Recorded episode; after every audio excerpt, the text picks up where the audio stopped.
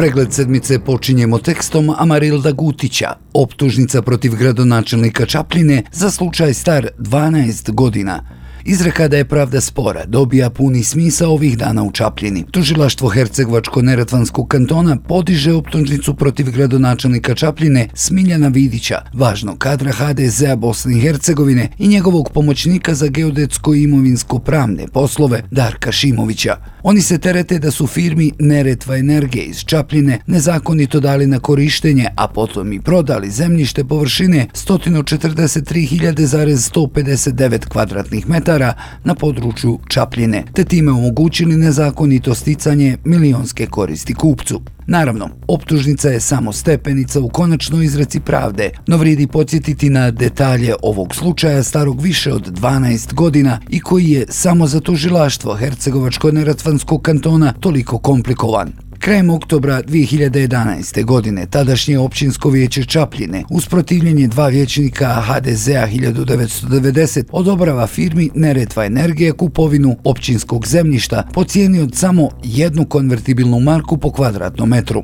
Naravno, većinu u vijeću ima HDZ Bosni i Hercegovine, a Smiljan Vidić je neprikosnoveni autoritet kada su u pitanju svi politički i poslovni potezi na području Čapljine, gotovo kao da ih je izgovorio Dragan Čović. Za uzvrat je Neretva Energija obećala izgradnju solarne elektrane i zapošljavanje 60 do 80 radnika u pripremi te 30 stalno zaposlenih po okončanju projekta. Već tada se osim bagatelne cijene ukazao jedan problem. U trenutku donošenja odluke ova firma zvanično nije ni postojala. U registru će se ukazati tek tri mjeseca kasnije, 20. januara 2012. Potpisnik ovih redova tada je uzalu tražio sjedište ove firme. Adresa iz registra bila je nesumnjivo fiktivna, no fiktivna nije bila lokacija zemljišta, tik uz tada planirani novi put prema Neumu i Dubrovniku. Godinama poslije od elektrane ni traga, ali je zemljišto vrijednost naravno porasla. Početkom 2015. godine Neretva energije u sadejstvu Vidića i Šimovića postaje i u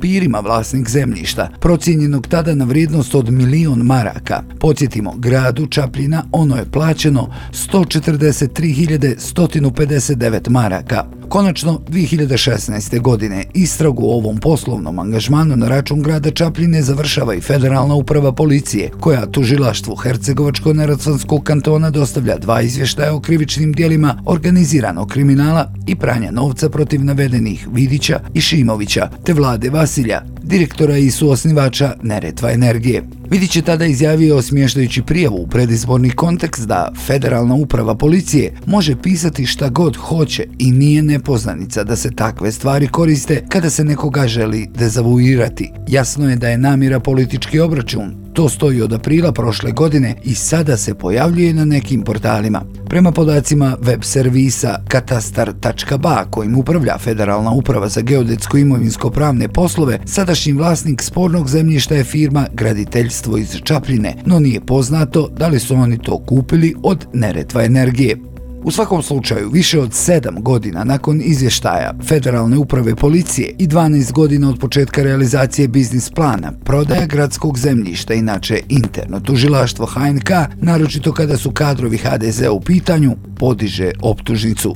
Istina, nema govora o krivičnim dijelima organiziranog kriminala i pranja novca navedenih u FUP-ovom izvještaju. Sve je svedeno na zloupotrebu položaja. Ipak, za promjenu, tužilaštvo je u optužnici predložilo da se osumnjičenima izrekne mjera zabrane obavljanja zvanja, djelatnosti i dužnosti, jer postoji opasnost da bi takvo obavljanje moglo poticajno djelovati da počine novo kazneno djelo. Na neki način s pravom to potražuju, jer se upravo posljednjih mjeseci u Čapljini odvija, nazovimo ga čudan slijed dešavanja oko dodjele zemljišta za solarne elektrane. Novoga puta u pozadini su neki drugi kontroverzni biznismeni, kojima je gradonačelnik Vidić moguće što što obećao, no sada baš i ni u mogućnosti im pogodovati po sistemu iz davne 2011. godine.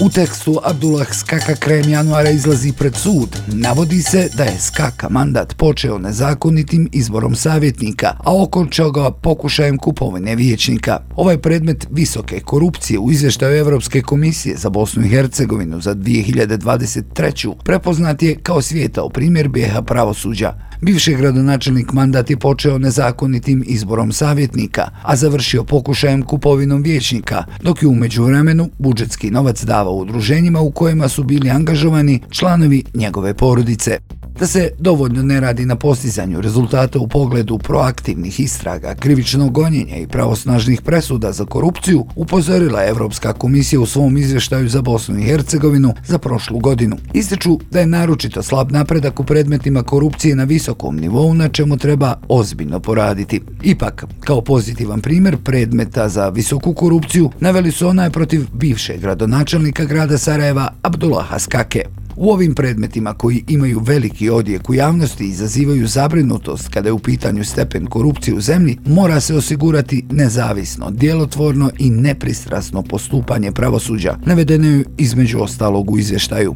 Abdullah Skaka, optužen za više krivičnih dijela, trebao bi se naći pred sudijom općinskog suda u Sarajevu Tinom Bektaševićem 31. januara, za kada je planirano čitanje optužnice i izlaganje uvodnih riječi. Postupajući tužilac u ovom predmetu je Darko Soldat. Skakin slučaj je specifičan, jer se do sada nikada nije desilo da neko od prvog do zadnjeg dana mandata čini protivpravne radnje, kao što je to on radio. Tužilaštvo kantona Sarajevo optužuje ga za krivična djela zloupotrebe položaja, nesavisan rad u službi i krivotvorenje službene isprave.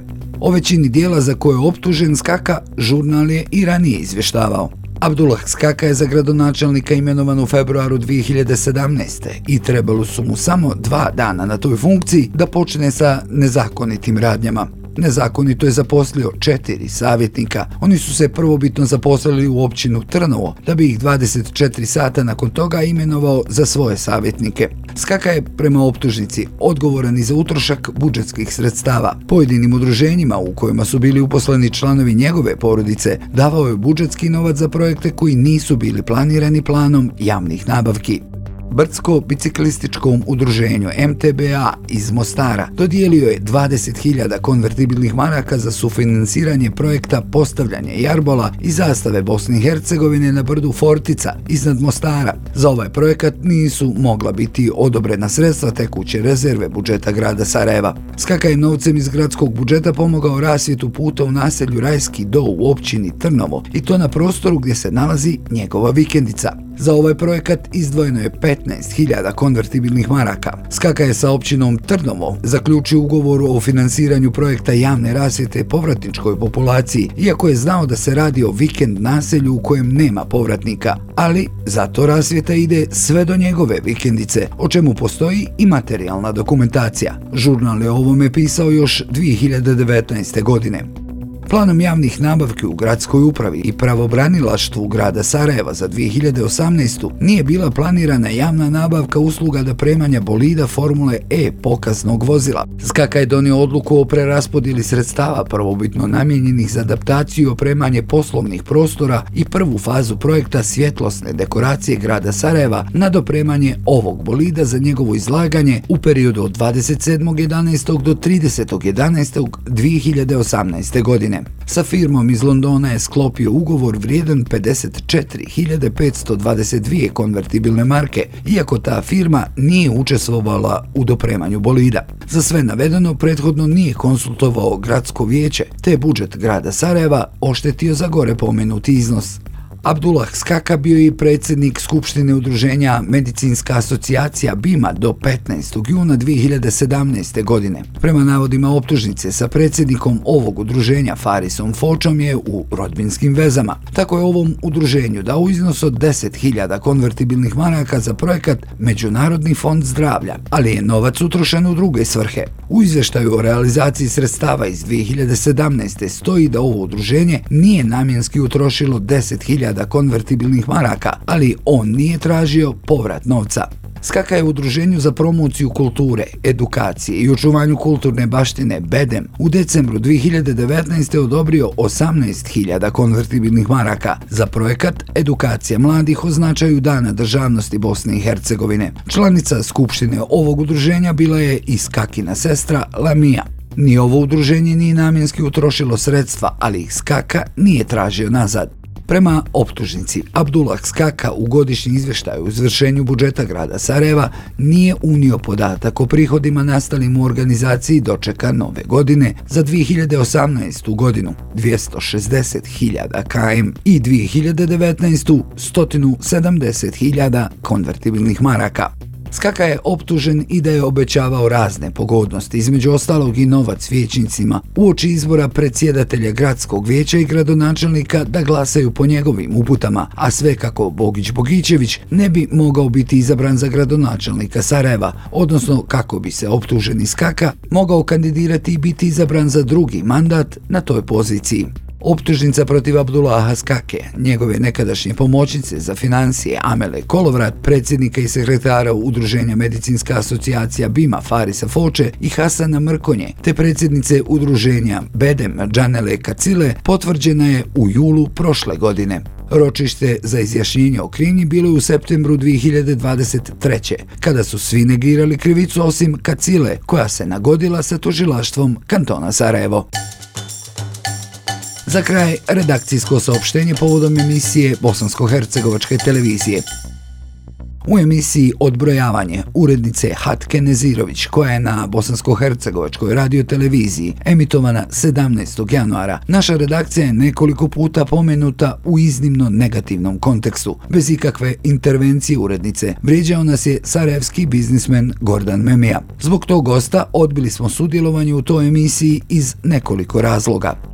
Prvi je nejasna koncepcija. Nije nam bilo jasno šta u emisiji koja obrađuje zakon o kleveti, kojim se planira kompletna medijska scena u Republici Srpskoj staviti pod političku kontrolu, radi osoba koja nema nikakve veze s medijima. Drugi razlog je činjenica da žurnal sa Gordanom Memijom ima nekoliko sudskih procesa. Dok su ti procesi u toku, on na društvenim mrežama vodi huškačku kampanju u kojoj se otvoreno vrijeđaju naši novinari, a žurnal naziva lažljivim. Zbog toga smo pretpostavljali da će Gordan Memija i ovu emisiju iskoristiti za komentarisanje sudskih procesa koji još uvijek traju. Bili smo u pravu. Urednica mu je dozvolila da komentariše sudske procese koji su u toku, ističe nepravosnažne presude i prešućuje ono koje je izgubio. Na taj način grubo je zloupotrebljen javni servis. Također, omogućeno mu je da nas nesmetano vrijeđa, iako nismo bili u prilici da iznesemo vlastite argumente. Optužio nas je i da smo mu uništili poslovanje, iako je lako provjerljivo da njegovi prihodi rastu svake godine. Ipak, vrhunac je dostignut u drugom dijelu emisije koja je, kako nam je objašnjeno, trebala da tematizira zakon o kleveti i slobodu izražavanja. Gordon Memija je istakao da nije zadovoljan iznosima koje je trenutno sudska praksa određuje i zatražio rigoroznije kazne za medije, jer novinari i dalje rade i dalje pišu. I zaključak odbrojavanja prepušten je istoj osobi, kumu ministra vanjskih poslova Bosne i Hercegovine, kako je sam napomenuo u emisiji. Potpuni haos vlada u medijima i svako može da piše šta hoće. Urednica javnog medijskog servisa ni tada ga nije upozorila. Da zaključimo, u emisiji odbrojavanje nije se govorilo o slobodi izražavanja. Naprotiv, zaključeno je da se traže rigoroznije kazne i pojačana kontrola nad medijskom scenom zbog haosa, što su argumenti kakve u Republike Republici Srpskoj koriste zagovornici zakona o kleveti. Također, javni servis je iskorišten za narušavanje ugleda žurnala. Po čijoj sugesti ili naradbi je to učinjeno, možemo samo da pretpostavimo. Dok ne skupimo dovoljno dokaza, naravno, a onda ćemo se ponovo oglasiti. Na kraju da naglasimo, žurnal nikada nije dozvoljavao da bude instrument nečijih političkih ambicija ili poslovnih interesa. Tako ćemo i nastaviti, bez obzira na najave rigoroznih mjera koje priželjkuje Gordan Memija. Bilo bi lijepo da tako radi javni servis koji i mi plaćamo. Ovo saopštenje nije nikakvo protestno obraćanje. Znali smo šta je značio poziv u ovu emisiju, koja se očekivano pretvorila u šou jednog lica, zato smo je i izbjegli. Ovo je samo obraćanje svim dobronamjernim koji su nas kontaktirali nakon emisije. Sve tekstove možete čitati na Žurnal Info, a audio forme slušati na platformama Apple Podcast, Spotify, Google Podcast, Deezer.